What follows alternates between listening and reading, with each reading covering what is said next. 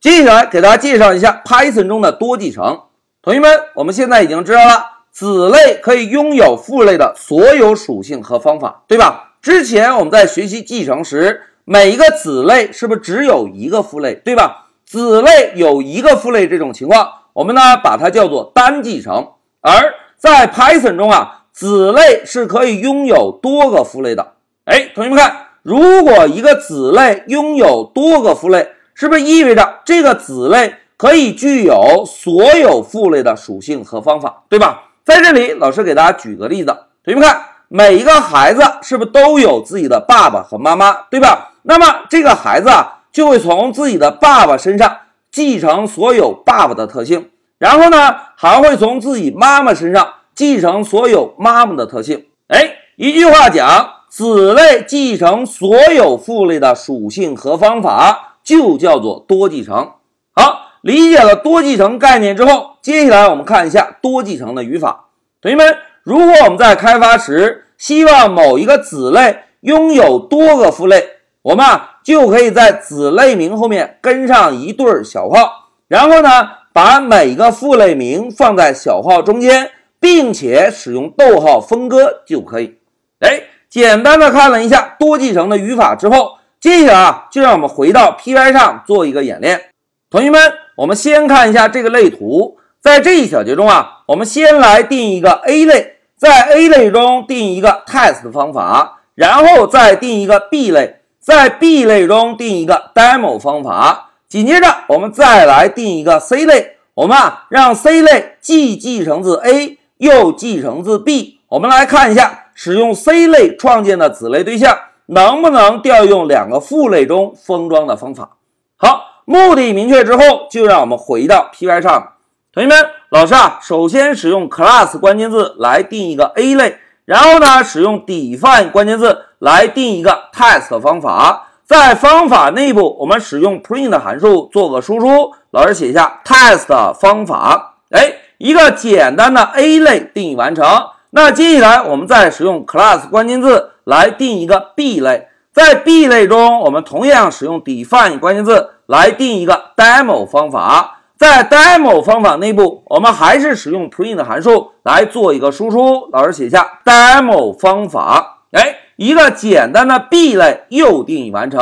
那接下来我们再使用 class 关键字来定一个 A 类和 B 类的子类 C。哎，同学们，子类名写完之后。如果希望这个子类继承自多个父类，是不是应该增加一对小号？在小号内部把第一个父类 A 写上，然后增加一个逗号，再把第二个父类 B 写上，同时在小号末尾增加一个重要的冒号。哎，现在 C 类的继承关系已经指定完成，老师啊就使用 pass 关键字做个占位，我们保证语法结构的正确，对吧？哎，同学们看。现在我们定义了一个简单的 A 类，定义了一个简单的 B 类，并且定义了一个 C，让 C 既继承自 A 又继承自 B。那接下来我们是不是就可以在主程序中来创建一个子类对象，对吧？老师呢写一下创建子类对象。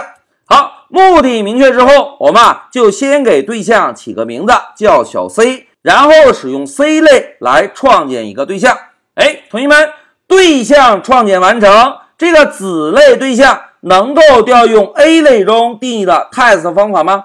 哎，应该可以，对吧？子类拥有父类的所有属性和方法，所以我们可以让 C 类的对象调用父类 A 中封装的 test 方法。那现在老师啊就选中 test 方法，然后我们再让 C 这个对象啊来调用一下 B 类中封装的 demo 方法。哎，同学们看。Pycharm 同样有智能提示，对吧？现在老师啊就选中这个方法。哎，大家看，一个子类对象既能调用 A 类中的方法，也能调用 B 类中的方法。现在我们运行一下，看看程序的执行效果。走，哎，大家看，控制台输出了 test 方法、demo 方法，是不是把 A 类中的封装方法能够执行？B 类中封装的方法同样也能够执行，对吧？哎，代码演练到这里，相信同学们对多继承的使用已经有个基本的印象了，对吧？其实啊，在我们工作中，如果有两个类已经开发完成，而我们呢希望有一个类既具有 A 的特点，又具有 B 的特点，这个时候呢，我们就可以使用多继承，让这个子类同时继承多个父类。哎，同学们，多继承有什么好处啊？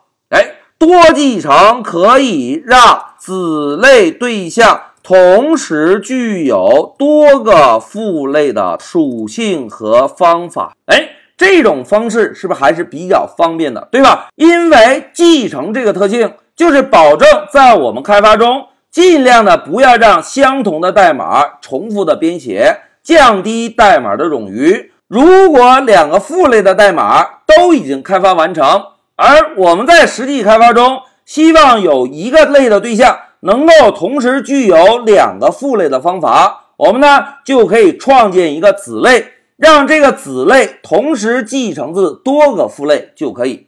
好，讲到这里，老师啊就给大家介绍了一下多继承的概念以及多继承的语法。一句话讲，子类可以拥有多个父类，并且具有所有父类的属性和方法。在我们开发中，如果希望某一个子类继承自多个父类，我们啊就可以在小括号内部把所有的父类名写上，并且使用逗号进行分割就可以。好，讲到这里，老师就暂停一下视频。